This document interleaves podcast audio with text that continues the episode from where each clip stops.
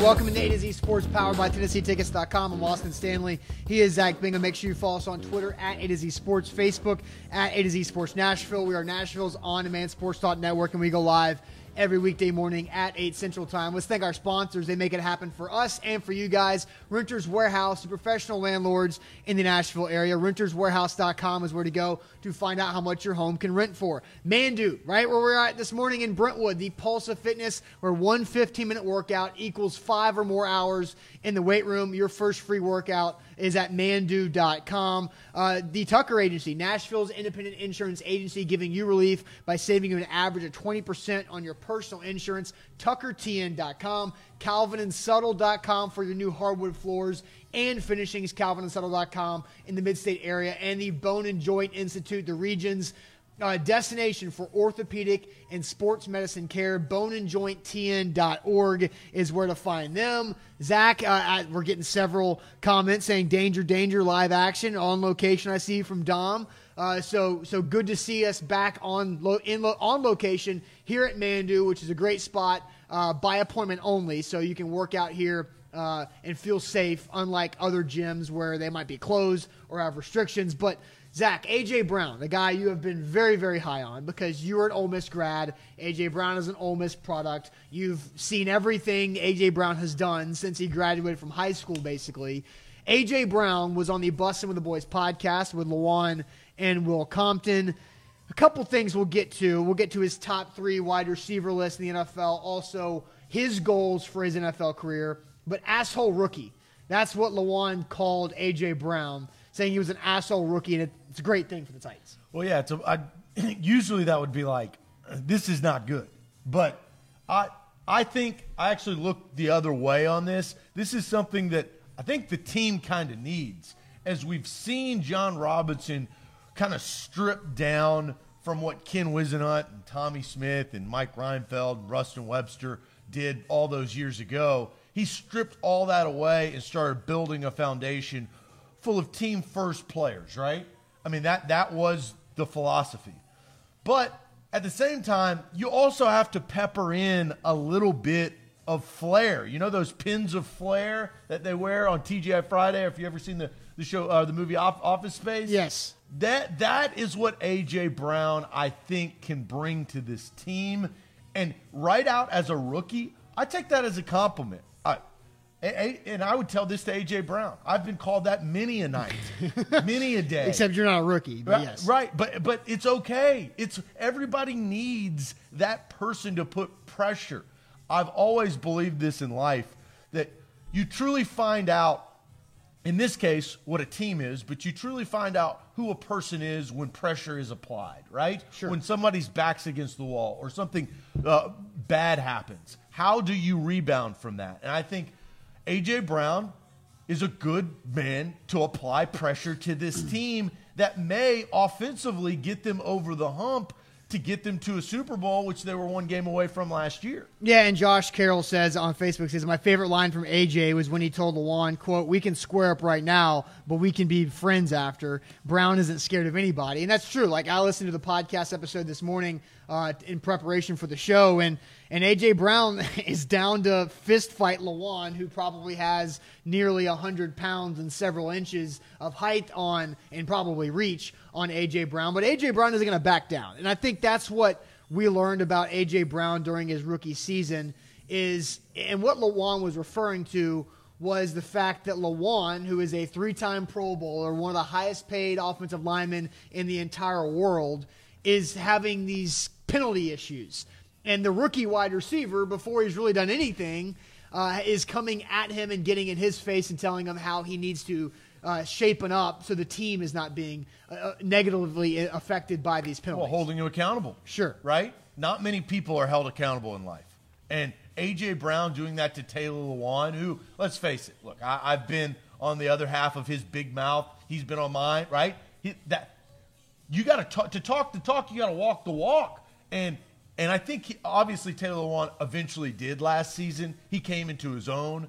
But AJ Brown holding him accountable, that's that's awesome. That's that's what you want from a teammate. Yes. That's what coaches want for from teammates. So I think that was that was a big step and eye opening, I think, to a lot of people because you know, this franchise has seen a lot of wide receivers, but none to break out on the scene like AJ Brown. And AJ had. Brown has, and he said this on the on the episode too. He's got different goals than I think I've I've never heard a Titans wide receiver have the same type of goals that AJ Brown does for his career in the NFL. Like I like Tajaé Sharpe as a receiver, but Tajaé Sharpe is is producing music videos and doing rap stuff outside of football. Now he is working hard on football, but you see distractions from Dorial Green Beckham and talking about playing video games instead of really diving into the film room. Justin Hunter didn't want to work on uh, his body and physicality by not being willing to work out. Where AJ Brown said his goal was in three years to be the number one wide receiver in the entire NFL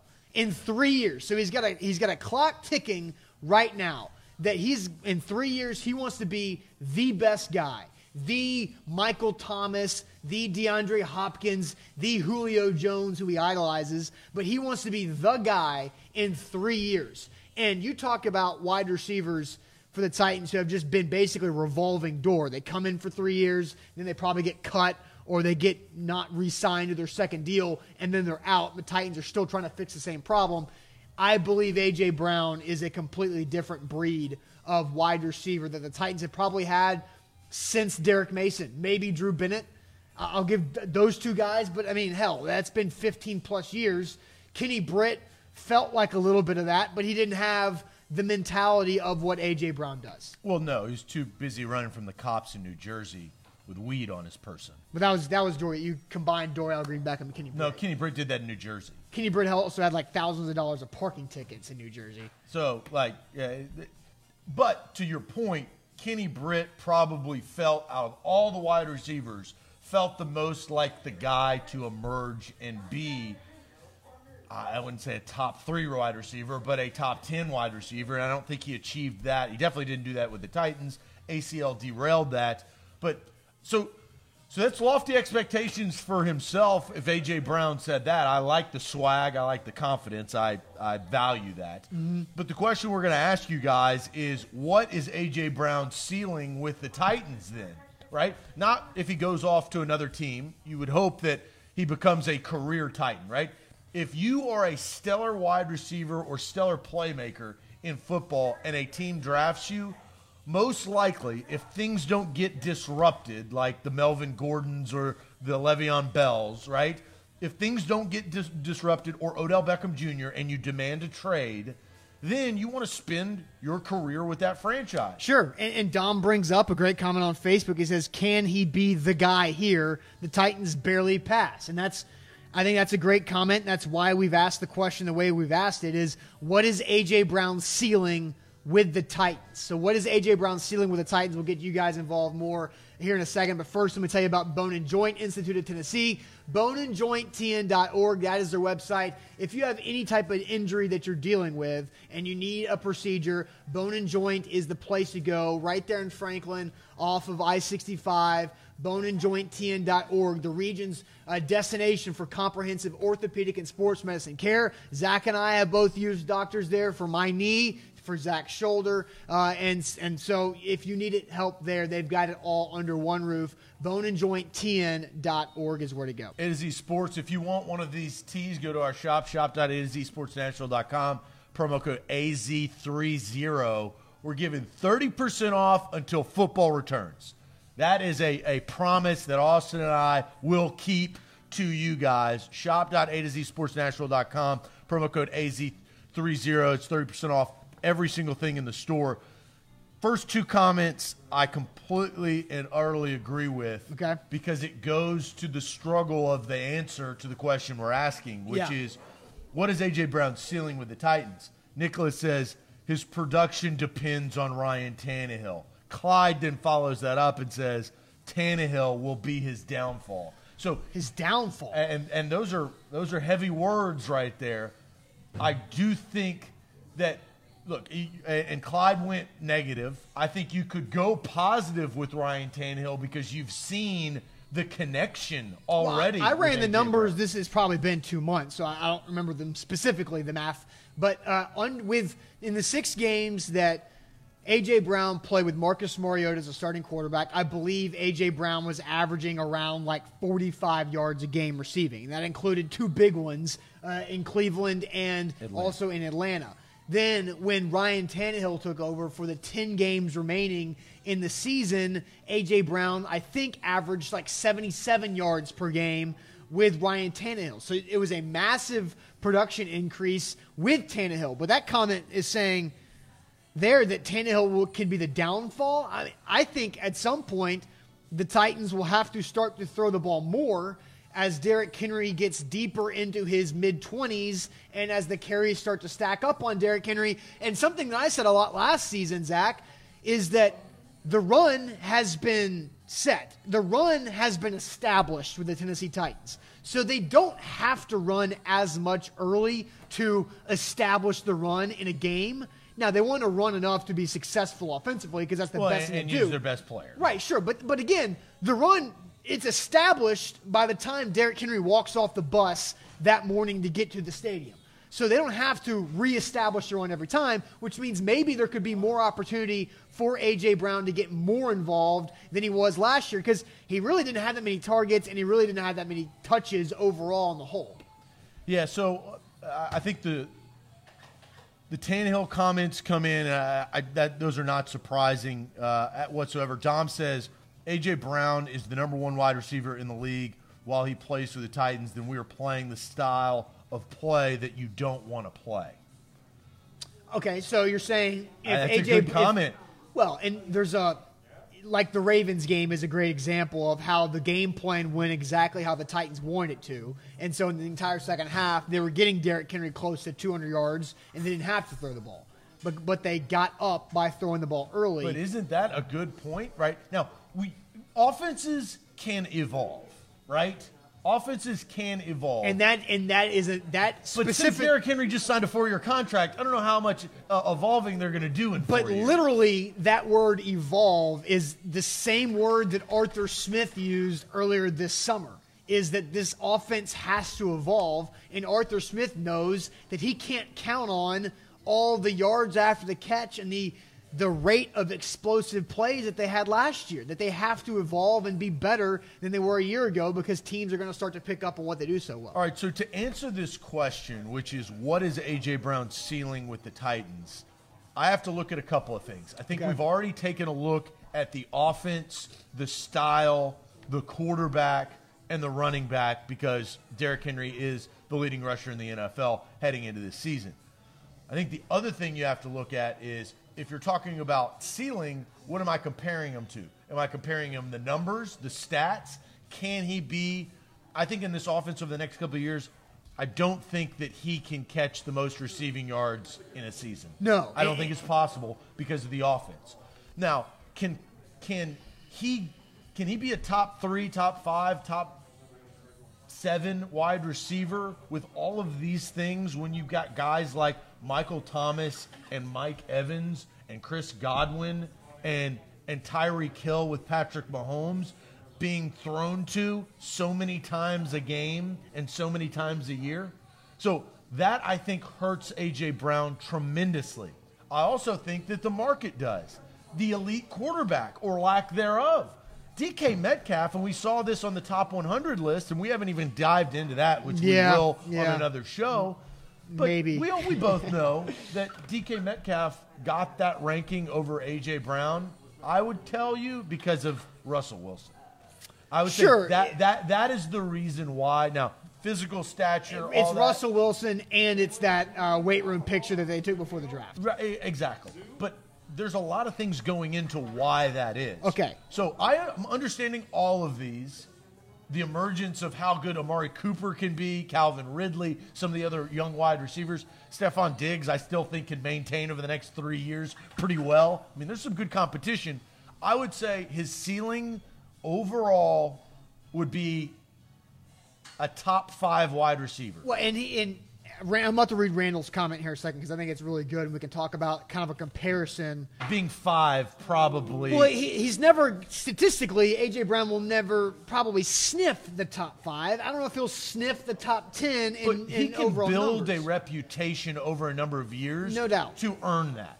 No doubt. That's what I'm so, saying. So Randall brings up what about the Texans with Arian Foster and Andre Johnson? Because if you remember the Texans, they had Matt Schaub as their quarterback, and Arian Foster was running all over the NFL with a zone read, a zone running scheme, and Andre Johnson is a Hall of Famer. So let's not quit, be too quick to compare A.J. Brown to a Hall of Famer, Andre Johnson. But overall, Randall's point about that offense had an elite running back and an elite wide receiver, and statistically, they put out every year. So let's look, um, because that's the thought: is the Titans will never give A.J. Brown the volume to be able to be considered that. So from 2010 to, two, uh, to 2012, that three-year span, Arian Foster ran the ball 327 times, 278 times, and 351 times. That's more than Derrick Henry's done uh, in his in, in a three-year stretch. During that same three-year span, Andre Johnson had 86 catches. He got hurt, only played less than half a year, just had 33 catches one year. Then he had 112 catches. So in 2012, Andre Johnson had 112 receptions, while Arian Foster had 351 carries. That is absurd of the volume of the offense going to two players. And I kind of feel like the Titans could be in a similar situation, maybe not 2020, but in next year in 21, where you've got Henry in second year of his deal, AJ Brown's in year three, where they're truly rounding into form. Well, they're going to draft a wide receiver next year. No Corey doubt, Davis because they have to replace. Corey Davis. So, and Jonnu Smith, they'll either go get another wide receiver, but the point is, but in year three for AJ, that's and Adam Humphries is still there. So, I look, I, I think if you look at, if you want to compare, I'm not saying- you, you not- did this, you you brought this up. well, Randall brought it up. Credit to Randall. But but to that point, I don't think that the structure of the Titans team. I see the similarities, but they have better playmakers. over the next two years, I don't think Derrick Henry's going to carry the ball 350 times, and I don't think, I think uh, AJ Brown's going to have I think- 100. I think you'll be surprised. I don't think he's going to carry it 350 times in the regular season. I highly doubt the Titans do that to Derrick Henry. 350 I- I- I times. you may be he carried it 300 times in 15 games this past year, and they rode him heavy down the stretch. Well, not at the beginning of the year, right? The beginning of the year, they were still trying to figure out what the blend was. And He was try- still getting- And plus, they, they were caught from behind in several games where they couldn't run him, right? Right? So he was taken out of the game because Mariota was playing quarterback. That's Right. why they went two and four in the first six games. Christopher says, so why are we giving up on Corey Davis? I don't think we're giving up on Corey Davis of being a pro- productive Oh, I'm giving up on Hold on. We're not giving up on Corey Davis of being productive in 2020. We're giving up on Corey Davis's long-term future with the Titans because if Corey Davis has a fantastic year this year, he's too expensive for the Titans to re-sign to be the number two wideout. If he has an underwhelming year, the Titans are going to draft somebody for cheaper who can replace that same production. So that's the point I'm making. Yeah. Hunter says he smells the season bet between Zach and Austin.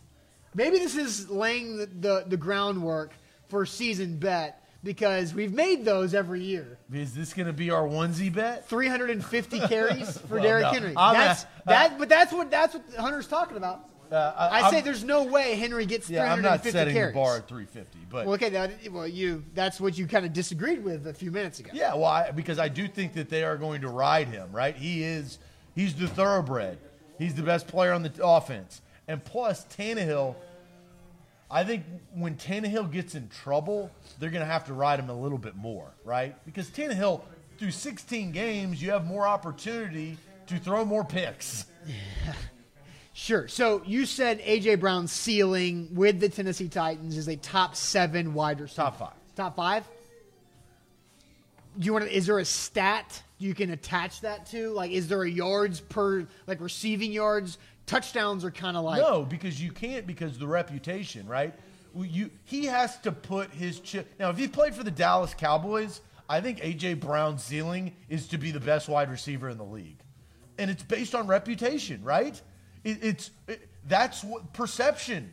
The perception of these wide receivers Michael Thomas is unbelievable because he has Drew Brees throwing to him, correct? and volume. And yeah. Mike and he's the only like wide receiver on that team. Yes, Mike Evans and Chris Godwin were products of an offense that threw the ball more than any other offense in the history of the NFL. Right. Right. So, Yeah, like, so these things matter, right? Sure. And so AJ Brown is not going to get that luxury. I he think we has agree. to stack years. He's going to be look. AJ Green is a great example.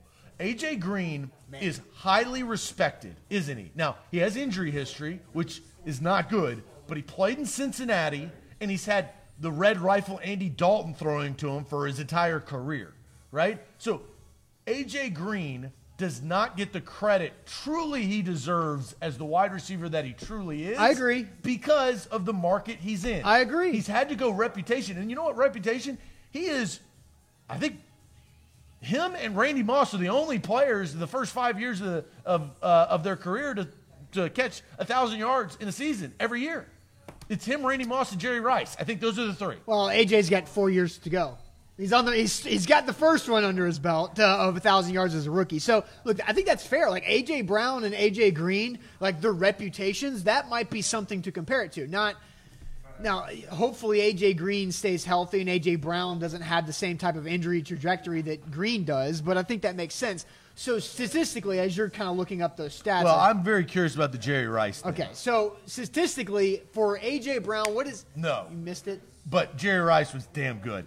His first year, 927 yards, and then 1, 2, 3, 4, 5, 6, 7, 8, 9, 10, 11 consecutive 1,000 yard seasons. 11 consecutive 1,000. So it's it, it is. It's not Terrell It's Owens AJ either. Green and Randy Moss are the only two. But AJ Green does not. We do not talk about him because obviously, why? Because he's been hurt like two of the last three years. And he's been exiled to Cincinnati. well, he's but we talked about him before he got hurt because they actually had some good offenses back in the day. So Yeah, but you know what overshadowed that? Andy Dalton's inability to win playoff games five straight years.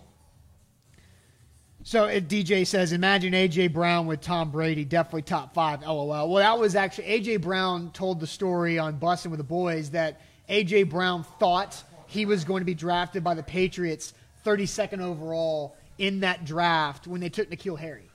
AJ Brown thought that was where he was going to go, and then he was crying because he wasn't a first round pick. But the Titans got him uh, the next day, and the rest is history. And I think he's better off with the Titans than with the Patriots because the Patriots are in a lot of flux right now with the direction of their franchise.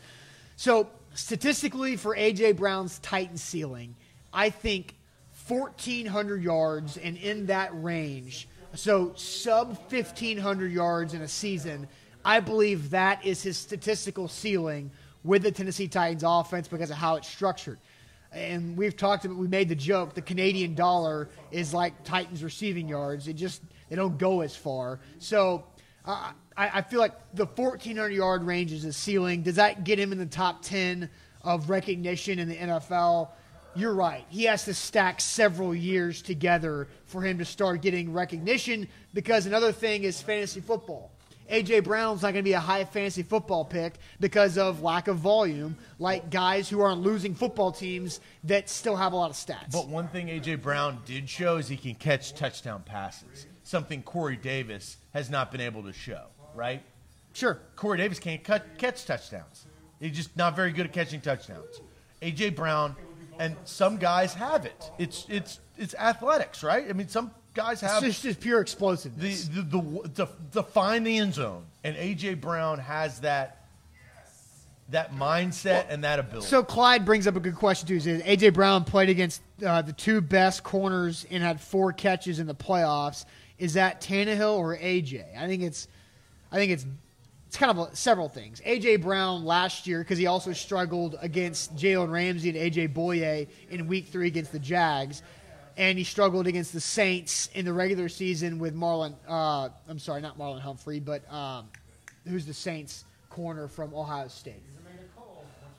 oh, um, Why am I? yeah, he, just got didn't he just get paid or he's about to get paid? Yeah, he had the hamstring issues coming out of college. Anyway, we'll move on. But he struggled against the high end cornerbacks in in those several games this past season. And so, how does he Lattimore, Marshon Lattimore. Thank you guys. Uh, so not Eli Apple, G man, that's funny.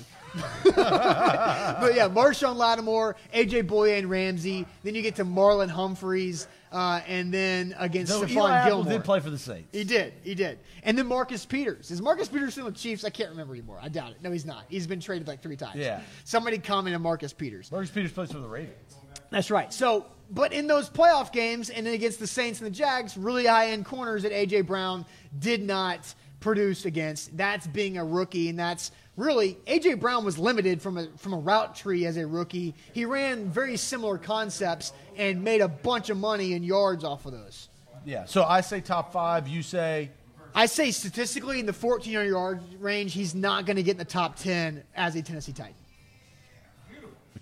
So, So what's fringe, his ceiling? fringe top 10 NFL wide receiver of reputation uh, and 1400 yards in a season, I think is his Fringe top ten wide receiver of all time. What, what, no what- of in the NFL. uh, at at that particular time. Yes, for with the I think Titans. get higher than that. I, I think based on his swag factor. I think the Titans. so swag factor helps reputation, and reputation, I think, has already started going up but the Titans because offense he jumped on the scene. Sure, but that didn't help him in the rookie voting. It didn't help him in the NFL's top 100 when DK Metcalf is in there and Josh Jacobs in there. Yeah, because well, you got to chop away at your reputation, right? He, he was he outperformed both those guys, and they made the top Ask 100. high school.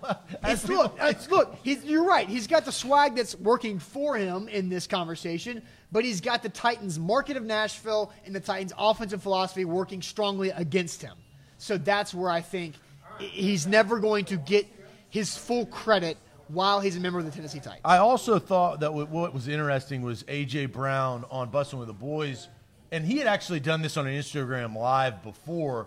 His top three wide receivers in the league, and this comes a couple of days, well, I guess like one day after Keenan Allen said what he said about Mike, uh, Mike Evans. He said about Chris Godwin and Tyreek Hill. We'll get to that tweet later in the show. But you know what's awesome, Austin? This Yeah. entire time we've been talking about AJ Brown, 15 minute workout right here at Manduu. That's right. That's it's it's that easy. Yes, you see right behind us a workout, full body workout happening right there with zero impact on her joints. Uh, she's getting all of her muscle fibers, like 95% of her muscle fibers. We're going to the gym is more like 50 to 60% of your muscle fibers. Manduu.com, your first workout is free. So AJ Brown on the Bussin' with the Boys podcast gave his top three wide receivers now in the NFL. There's a specific theme uh, to these top three. Uh, but Zach, first you tell the people about Calvin and Son. Yeah, Calvin and Son is where you need to go get your hardwood floors. If you've been stuck in your house, you're probably tired of looking at those hardwood floors, or maybe you need to rip up the carpet. CalvinandSuttle.com, or you can give them a call 615 448 6414. That's 448 6414. You call them, they come out to your house, use the CDC precautions. Take a look. You, they'll bring you samples, or you can go to their showroom. You pick out your perfect hardwood floor, cost effective. That's the best part. And they're trusted. One to two weeks, they will order the material and install them into your house. Your wife will absolutely love you. Your house will be upgraded. You didn't even think about that. CalvinandSuttle.com. All right, A to Z Sports here live from Manduu. We'll talk more about Manduu later in the show. So AJ Brown on Bussin' with the Boys listed his top three NFL wide receivers right now. There's actually two themes uh, with this. One is Alabama, but that's not the most important theme of the top three list because AJ Brown said one is Julio Jones, two is Amari Cooper, and three is Calvin Ridley. So his reasoning behind those three guys, not because his his runner up school was Alabama, Zach, when he went to Ole Miss, it's really because he thinks those guys are unguardable. That you cannot check those three guys: Julio Jones, uh, Amari Cooper, and Calvin Ridley. Now he admitted that Amari Cooper has an off switch and doesn't always want to be that dominant, but he can be when he wants to, which is a, a negative of. Uh, You know what probably happened? He probably learned that in Oakland. right? Yeah, the off switch for sure. Which that whole franchise kind of puts you into that. But it's it's route running. It's not about pure Well, physical ability. Well, when Mark Davis is at uh, PF Chang's, it's always on. yes, sure. But it's all it's route running. It's not about pure physicality, whether it's size, or speed. It's about the ability to get open and to be unguardable. So he also said that that have some really good wide receivers off of his top Oh, list. yeah, well, yeah. I mean, AJ clearly has a bias towards Alabama and towards a specific style of wide receiver. But he also said that DeAndre Hopkins and um, and Mike Thomas, those guys are in a separate category because they just catch everything, even if they're not open. And so I, I found that interesting because normally when we in the media or in the as as NFL fans rank players, we look at production. But AJ Brown is an NFL wide receiver looking at who he thinks are the best wide receivers in the league, and I find it interesting that he went with route running specifically Why did you find that interesting? because because it's he's paying attention to the craftiness and the nuance of the position and not just the overall touchdown scored or yards gained. Those three guys are really good, right? But we're not saying like Julio is in the conversation every time when talking about the top wide receivers, but he doesn't score the most touchdowns. Now, you get guys like Mike Evans and and, and Keenan Allen who and Tyreek Hill who weren't mentioned, but Keenan Allen, I think, is in the conversation with the Alabama tr- three of route running ability, where we as fans probably don't understand how good these guys are at getting open via their footwork, like AJ does. Yeah, and, and talk about Keenan Allen. I don't, Keenan Allen doesn't get credit because he's overshadowed. Now he's in L.A., but He's with the Chargers. and that's the and they play second fiddle to the Rams, and that was because of the Rams' prior history of being the L.A. Rams before, and the L.A. Or the Rams going to the Super Bowl two seasons ago, right? Like that that, that jump started their entire franchise of how people look at the Chargers. And it's now that Philip Rivers is gone, I don't know what Justin Herbert's going to do, but maybe he's really, really good. Maybe he's bad. But Keenan Allen finds a way. I just think he gets lost in the mix. And you, what you don't want, and this is kind of the theme of what we've talked about today on the show, is you don't want A.J. Brown to get lost in the mix. Like, Nationally. Like, Right. he's never going to be lost but in the that's mix what, that's, what, that's what Keenan Allen was talking about. Yes. That's why he was griping about. For sure. Um, Josh Carroll says Larry Fitzgerald's like 30 years older than Amari Cooper, still runs better routes, in, in his opinion. I, yeah, Larry Fitzgerald's just a freak and is it runs the best routes of like the last 15 plus years. But so, how do you view AJ Brown's list? Like, do you credit it? Do you give it credit, or do you No, think I it's discredit it. Okay. But now he explained why he thought the way that he did. But that's like a specific one, two, three list. That's not. I mean, was it? Did he say this is the this is the best wide Yeah, receivers? They asked who's first. They asked who's his top five, not counting you, and he and AJ admitted that he's not top five right now. And then they asked if Odell Beckham was top five, and he says no, not right now. And he listed Julio, and then it took him some time to come up with Amari Cooper and Calvin Ridley. I think it's very biased. what was his other two? They asked they, they, they just ended at three. Um, so I, I think it's biased, obviously, towards guys that AJ probably knows better. Um, So, yes, I but but he's also like, but I also get where he's coming from because when when AJ Brown is working on his craft as a wide receiver, he's looking at guys who do who run routes better than so him. you, you asked me, did I do I discredit his list? I absolutely do for the fact that Michael Thomas is not in it. Michael Thomas not on my top three. Well, I'll throw your list out the window. Then, that's that's Top three is That's very the dumbest- exclusive. that's the like, dumbest there's a thing I've lot. ever There's a lot. uh, that's the stupidest. There's thing. a lot of wide receivers because of what this league is. I mean, Austin Stanley. What? You are better than this. I'm not. Did you forget about him? You need, no, I didn't forget about him. I just he's like four or five. Uh, you can s- you get your face. Stop touching your face. Is coronavirus pandemic. You think I care? I don't. that was a that was a joke. I, I, I, so last all thing I right, do so fine. Let's let's do it. I want to know who your top three are, and I'll tell you who my top I'll three. tell you Michael Clearly, Thomas Michael is Thomas in is in yours. top. He's not in mine. Who are your top three wide receivers in the NFL right now? Uh, but first, let me tell you guys about Renters Warehouse. RentersWarehouse.com. They're the professional landlords in the Nashville area. RentersWarehouse.com is where to go to find out how much your home can rent for.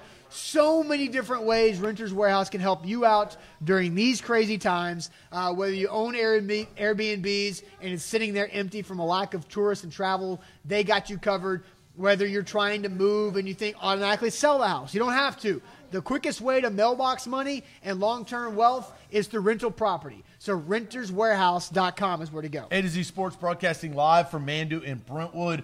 Austin and I, over a year, we've done Manduu. It's changed our lives in a much, much better way. Yes. It makes you feel good. It's honestly, it's for 15 minutes, you cannot beat that. You cannot beat the workout that you can get in 15 minutes anywhere on this planet. Your first workout is absolutely free. Look, we've given less than 15 minutes this workout's been going on, and I know that that she's going to feel a lot better on the other half of that. All right, yes, for sure. So G-Man on base says in no order: Julio, Michael Thomas, uh, and DeAndre Hopkins. Jordan on Periscope says Julio, Hopkins, and Davante Adams. Davante Adams for kind of forgotten about uh, up there in Green Bay, uh, as Aaron Rodgers has been dealing with uh, injuries, and Hopkins and really Adams has been dealing with injuries uh, for a couple seasons now too. So Zach. You have Michael Thomas in your three. Steph Dobbs says Julio, Adams, and Keenan Allen. So several people can leave out Michael Thomas in the top And three. several people are ridiculously wrong. So, eh, how about, I want to see if you agree with this. John Michael Presley says that Mike Evans isn't even the best wide receiver on his own team. As a Bucks fan, do you agree that Mike Evans Well, is? John Michael Presley. Ask John Michael Presley on your little laptop. Ask him how many Buccaneers games he's watched. hey, uh, I- on my little laptop, like at the same laptop. I don't know why you like demeaned my laptop.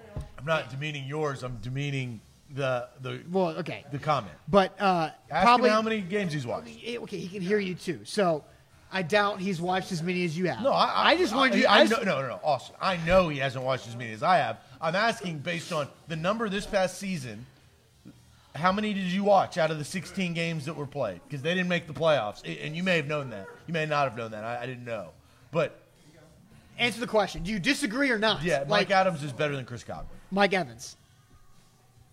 Mike Evans better than Chris Godwin. Yes, I think they're they have they're they're different games. I didn't Like- say that they weren't right. different, but Mike Evans is better than Chris Godwin. So who are your top three then? The I already know- I already know The reason Michael- why Chris Godwin is so successful is because of Mike Evans, and Mike Evans is still covered, and he still is dominant. So th- that guy's crazy. So, so who's your top three? Because we know Michael Thomas is in there somewhere. My top three goes Julio Jones is the best wide receiver in the league. Julio Jones is as dominant today as he was two years ago or three years ago. And it's ridiculous. Julio Jones is the best wide receiver in the league. He's better than Antonio Brown, that's for damn sure, as he's out of the league. My number two is Michael Thomas. Michael Thomas, he's played four years in this league. He has Drew Brees throwing him the football. That's great. That's all well and good. He's not. Look, it wasn't that he got picked to do that, right? That's not the Saints' fault. That's not Drew Brees' fault. That's not Michael Thomas's fault. No, he- and he- what did he do last year? Seventeen hundred yards. I mean, and he gets a ton of targets, but he gets a ton of targets because he's he's trustworthy. And this goes And there's nobody else at wide receiver on the New Orleans well, he, Saints. throw, he throws to Alvin Kamara. I said wide receiver on the New Orleans Saints. That's why Kamara and Thomas get all the targets. and they're successful, right? It's not like that's not a that's a good recipe, right? If you breed success, you continue to do it. Couldn't win the playoffs with it. Well, do you? The re, there's reasoning behind that, right?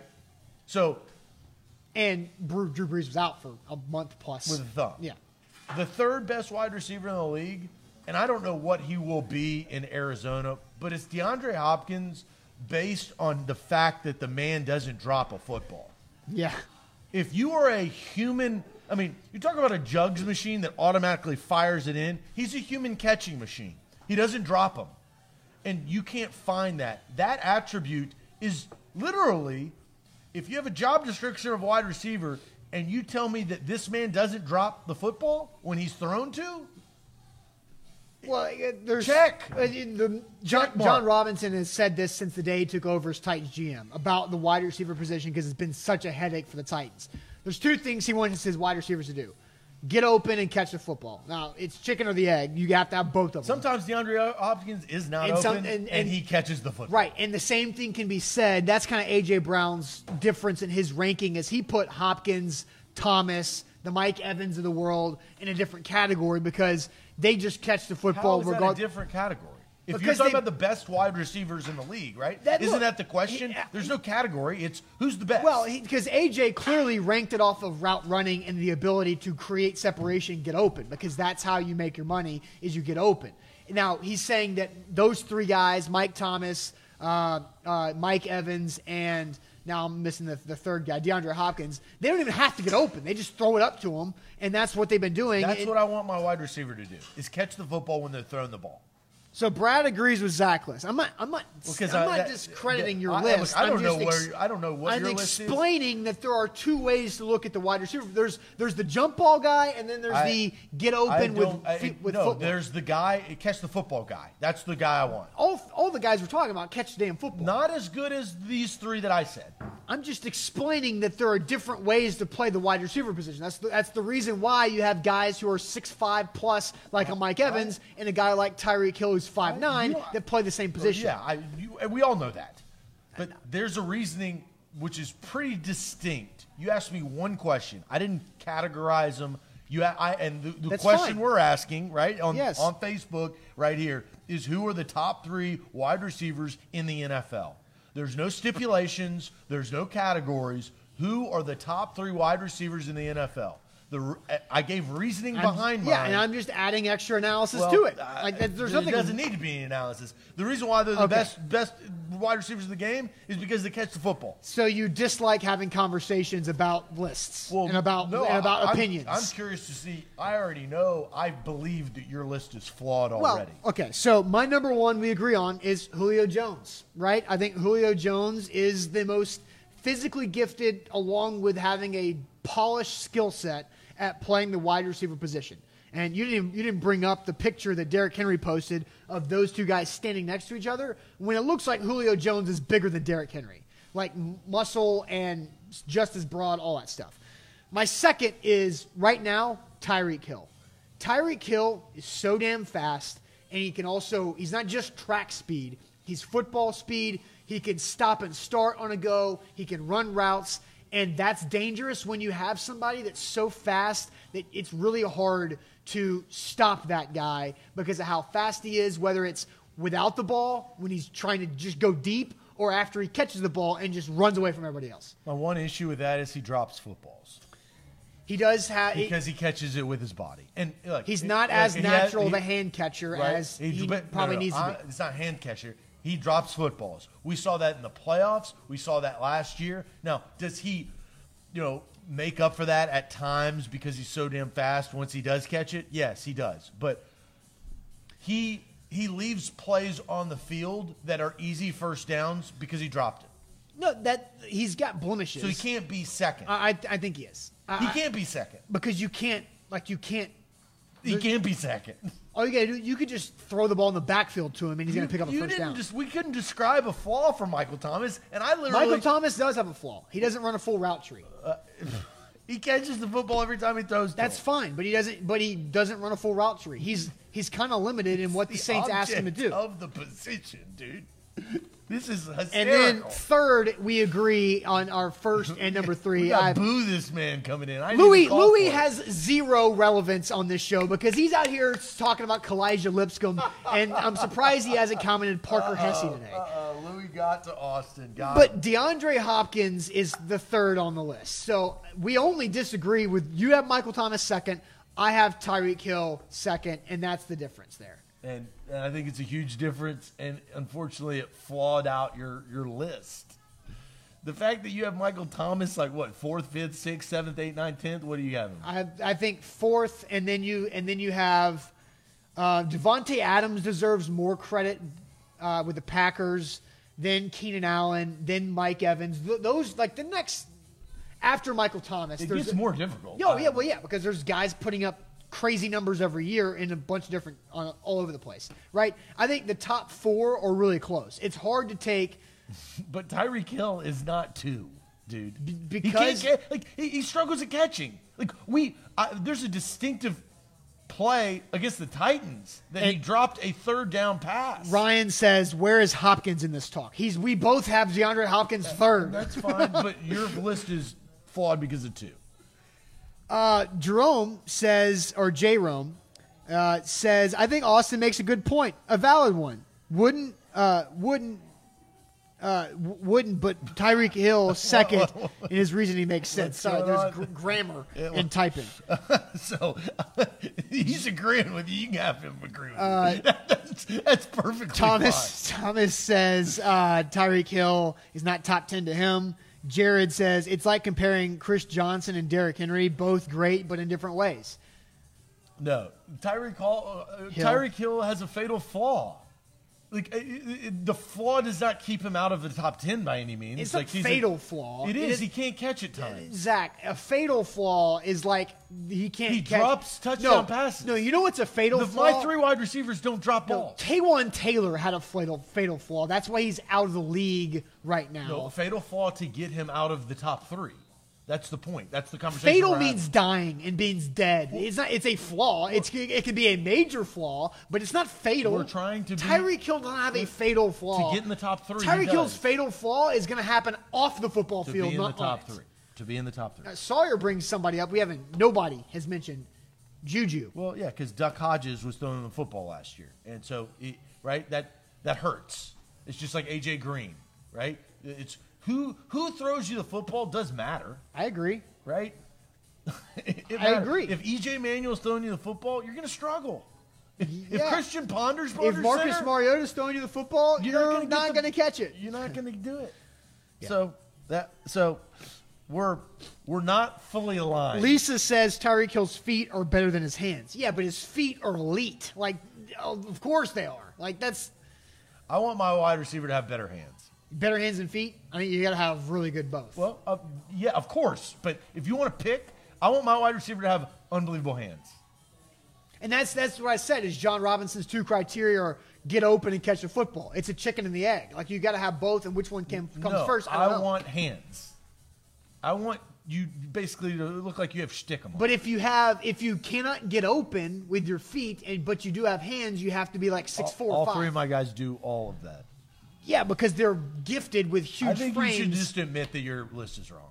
my, li- I don't think my list is wrong by any means. I, I think it's just Are you- different. if it's slightly different by can, one player. we- you can s- put Tyreek Hill to to four or to yeah to four and Michael Thomas to two. If, you if want. anything, I would move Hopkins up to two. do you want to do that? Oh yeah, I'll and put then Tyreek Hill You know to what? four. I, think I and Michael Thomas to three. no, I'll put I, I'll put Tyreek at three and Michael Thomas at your four. list is so flawed. Rob says he's booming from Knoxville. Please, thank you, Rob. You, right. mi- you missed on this one. I don't think so. A to Z Sports here live at Manduu in Brentwood. Uh, we'll talk more about Manduu here shortly. Uh, but Zach, um, we have a debate we want to get into. It is National Milk Chocolate Day, and you said you don't like milk chocolate, and I don't know why, but we're going to get into this into show topic today about why Zach doesn't like milk chocolate and get into a milk versus dark, dark chocolate uh, conversation. But first, Zach, tell the people about the Tucker Agency. Yeah, Tucker Agency can save you a ton of money. Will at tuckertn.com. You can email them today. Just say, look, I heard about you on A to Z Sports. How can I save money on my insurance? The average person that emails Will saves 20%. 20% on their insurance, life insurance, home insurance. You've got renter's insurance, car insurance. I know you have that. Bundle those together for a great price, save you money. Email will at tuckertn.com. His team will hook you up with some great rates to put money back in your pocket. Guys, in a few minutes, you're going to hear a great story about how Manduu really changed somebody's life. We've talked about how Zach and I have had our lives differed, changed a lot uh, because of what Manduu has done over the year that we've been working with Manduu. Uh, but Zach, you don't like milk chocolate. You're just com- you're just out on milk chocolate. Well, because dark chocolate is so much better. Dark chocolate is the Michael Thomas. Milk chocolate is the Tyreek Hill, in my opinion. In this in this conversation, right? One trumps the other. Dark chocolate is so much better, and it has gained so much steam. Like in the '90s, I felt like milk chocolate was a thing. You saw a lot of commercials with milk chocolate. Now, dark chocolate with sea salt has started to climb up the ranks. Johnny Lee brings up the dark chocolate. The reason why I think dark chocolate is stock up right now. It's because doctors say it's like better for you, which I, I don't don't know if it what is or not. doctors say No, right but- around this time uh, but because- hey, whoever's out there marketing dark chocolate, they got at least one doctor to say it's a little bit healthier for your heart. And then they've taken that and, And you're like, doctor, oh, doctors like, are practicing, as we know, right? They, I'm just they look, have practice. I don't know why you're disagreeing. I'm I'm questioning it. I don't know, but whatever it is, I think it's working.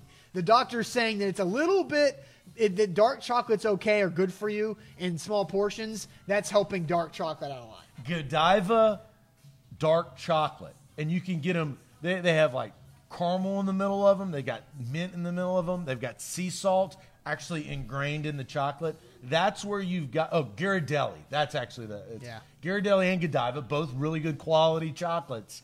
But dark is the way to go. It just supersedes milk. Uh, so David says three words: go to Switzerland, and then just says Swiss milk chocolate is amazing.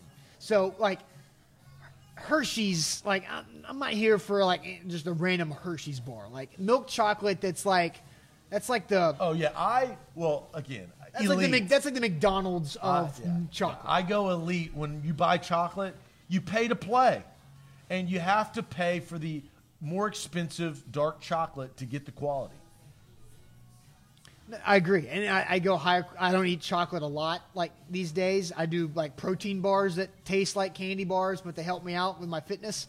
Uh, so that Those oh, those But- are not good chocolate. no, it's not, but it's serving a different purpose, and it, Right. and it, and it, it solves enough of my sweet tooth to where I don't go out and just eat a bunch of chocolate because I have a problem that if it's in my house, I eat it immediately, and so I cannot just have that stuff sitting around. Where you mentioned with your ice cream last week that you're really good at just taking one spoon of ice cream, having that little bite, and being done with it. I don't have that self. Yeah, you, I get my fix and I move on. I do the same thing with dark chocolate. It's like the dark. So I've got a mix of chocolate covered espresso beans, different color. It's actually New York mix. I buy them at this Italian uh, market. Really, really good. But the dark chocolates are the best out of all of them. They got white chocolate, which we're not even going to talk about. I like white chocolate Uh, I'm not- occasionally. I don't like white chocolate. It it, I- it, it doesn't. uh, I don't like white chocolate. What's wrong with white chocolate? White chocolate's a good change up. Like I'm not like if you're talking about like if you're a pitcher and you've got three pitches, like dark milk chocolate's your normally like your fastball because it's it's gonna be okay, right? Then dark chocolate's your good stuff that gets people out. That's your that's your um, your chain. That's like your uh, breaking pitch. White chocolate's a fine change up. White chocolate, I leave in the bullpen. he, he ain't going to see the field. Sorry. I like white chocolate occasionally. Occasionally. All right, guys. A to Z Sports here live at Manduu in Brentwood. We're going to bring Mandy in uh, here from Manduu, and she's going to tell us really about what Manduu has done uh, and how Manduu has changed her life. Uh, she's very fit. She's been a personal trainer and she's worked in this industry for a long, long time, but she had something happen uh, where she had Manduu really helped and saved her fitness. You can you can take the mask down so we can so you can talk a little clearly. Well, we're all distancing. We're layered. We are. I'll so scoot so we're okay. Uh, first of all, I'm a I'm a dark chocolate fan for sure. Yes. Is, So, I it, mean, is, you're- it, is it the- healthier for you? Is that true? No, I don't think it is. But I am not a milk chocolate fan. I I err to the side of dark chocolate. This so- interview is getting off to a Right. fabulous start. we're great. We're great. Um, but I'm the director of client experience for Manduu, and I'm happy to be here. And um, I have great. I have many stories that uh, from clients who are doing life better and stronger um, because of Manduu, and um, I'm one of those. I am a, a former competitive runner. I don't call myself that anymore, but I still enjoy getting out and um, running the longer distances. I'm a running coach, so I'm running with my younger clients. And um, I had a crazy, I have a crazy story. I went um, peak fitness. Was on a um, some doing some distance trail running and went down overnight with um, just tremendous excruciating back pain and gosh. um, the doctors unfortunately um, misdiagnosed me um, and uh, did an MRI and saw that I had a disc that was bulged. Um, as a runner of 25 plus years. That's got to Um, alter some things, right? Yes, but very common for I guess for many runners to have back back issues. I had never had any kind of issues with my back at all, um, so it was crazy to go from peak health to bedridden, and Yeah. I was bedridden for two months, um, not having any um, like I just deteriorated. My body went from um, you know top peak fitness to um, bedridden, like total complete total atrophy, right? muscle atrophy. Um, so I, I actually finally got a diagnosis that I had a staph infection in my spinal canal, and um, I labored for two months and fought through it, and um, uh, got sur- had back surgery, um, which left me um, hospitalized for two weeks, and then I went to a nursing home. I was unable to um, use my legs. Um, the the um, staph had been bouncing around for two months and had just eaten away at my nerve roots at my the, the base of my spine, ruptured that L5S1 disc that appeared bulged. It was bulged because it had staph. But um, so I basically had to relearn to walk again because um, doctors were telling me that I had a neurological disorder that was going to um, uh, possibly prevent the use of my legs again. my so gosh, I wow. was in a nursing home, but a huge fighter, and I was like, I am getting back to life. I am not going to take this as a death sentence. So I. Um, uh, started walking slowly and was able to get, with the help of a walker, get out of the bed and start moving around. And I fast forward got out of the nursing home, um, and a friend of mine, the owner of Manduu, Jason Ritson, um, messaged me just randomly a few months after I had gotten back to just doing some walks around the neighborhood, and was um, asking if um, I would try this crazy workout called Manduu, and I was like um, I that this looks weird. Like, what is this? this is EMS. I don't, I don't know. So, did some research, got clearance from my orthopedic surgeon. He was like, "Go for it," and um, the rest is hi- history. I've been doing Manduu for three years, and um, I have seen from the time I came on and put my first, you know, plot my feet on the InBody for my first um, uh, test.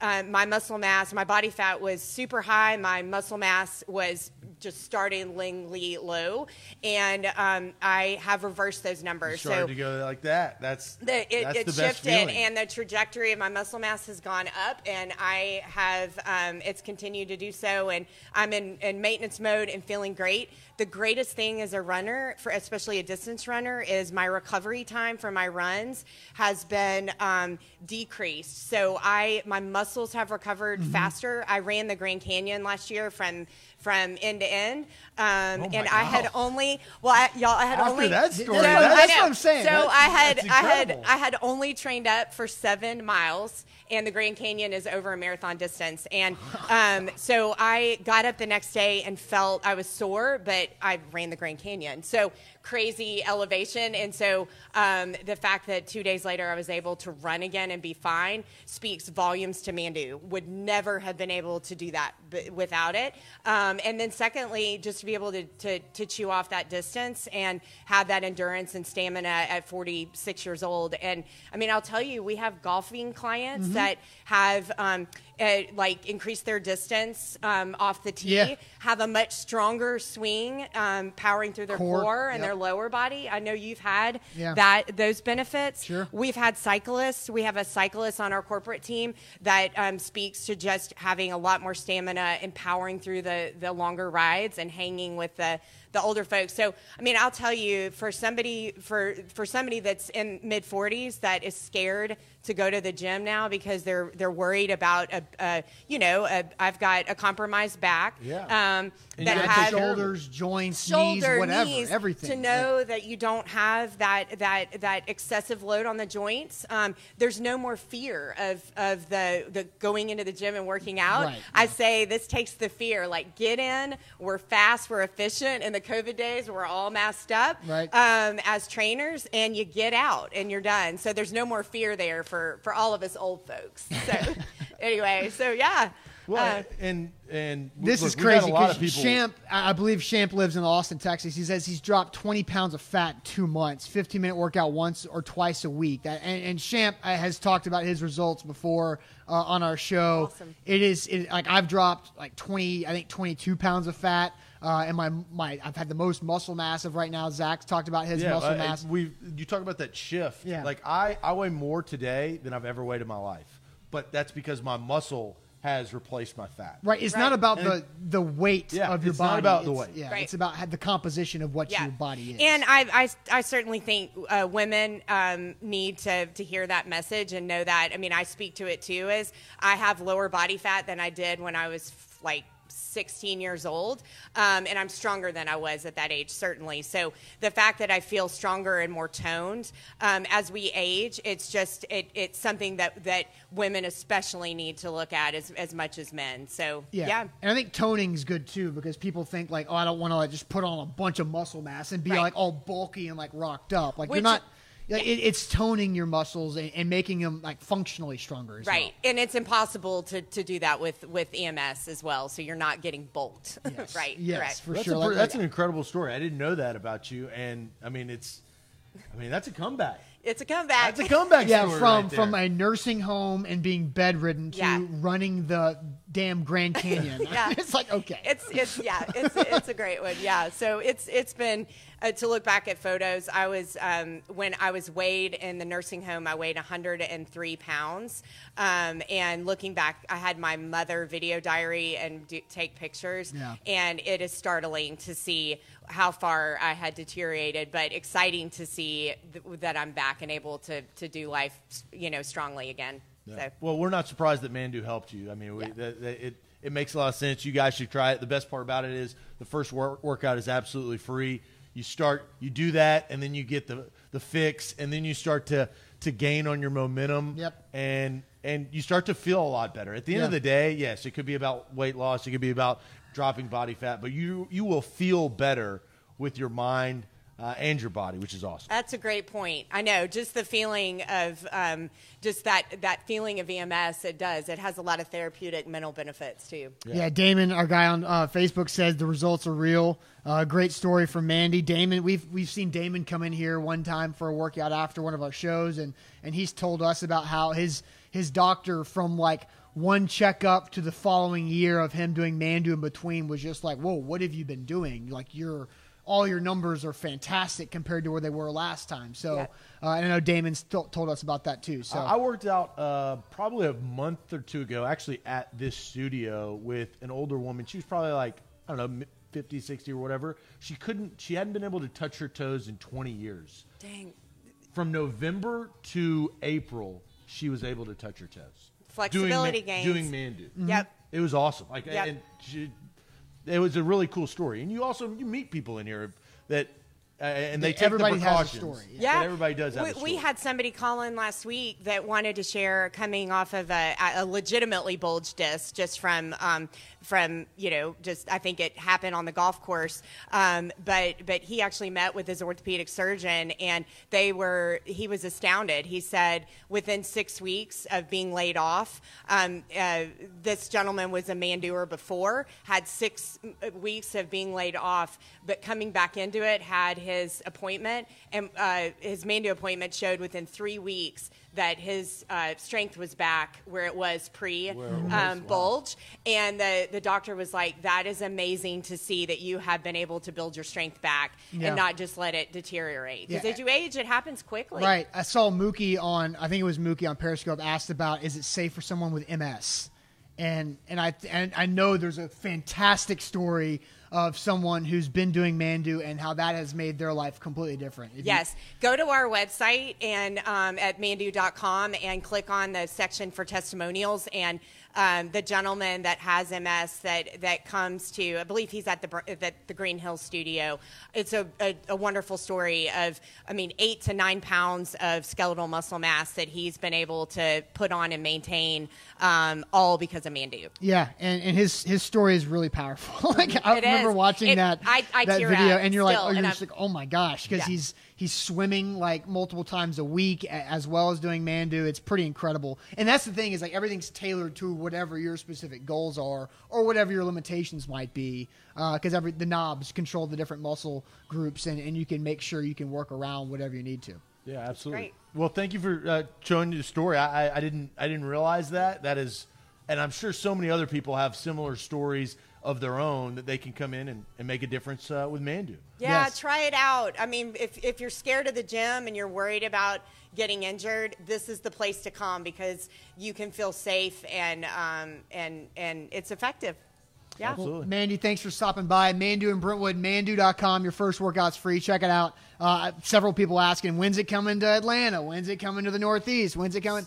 Soon. Soon. we have we have um, our we have Florida. We have several coming in Florida. Um, that's our newest spot. Naples, Florida should be opening in a couple of months. Um, we've got our eyes on Atlanta. Birmingham's up on the list. We go we go west to Little Rock. We've got a few more opening in Chicago, and of course our our Texas locations are are adding on. Um, so yeah, we're growing Yeah. quickly.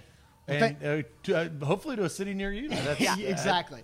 Well, awesome. thanks, guys, for watching. Uh, Mandy, thanks. And thanks Yeah. to Mandy, as always. Uh, we'll see you guys tomorrow morning. Uh, Mike Vrabel does talk to the media today at 12.15, so we'll be get, getting you guys covered there. Wherever uh, you get your social media, make sure you're following us for that coverage. Thanks for watching, guys. We'll see you later on. Adios. Bye.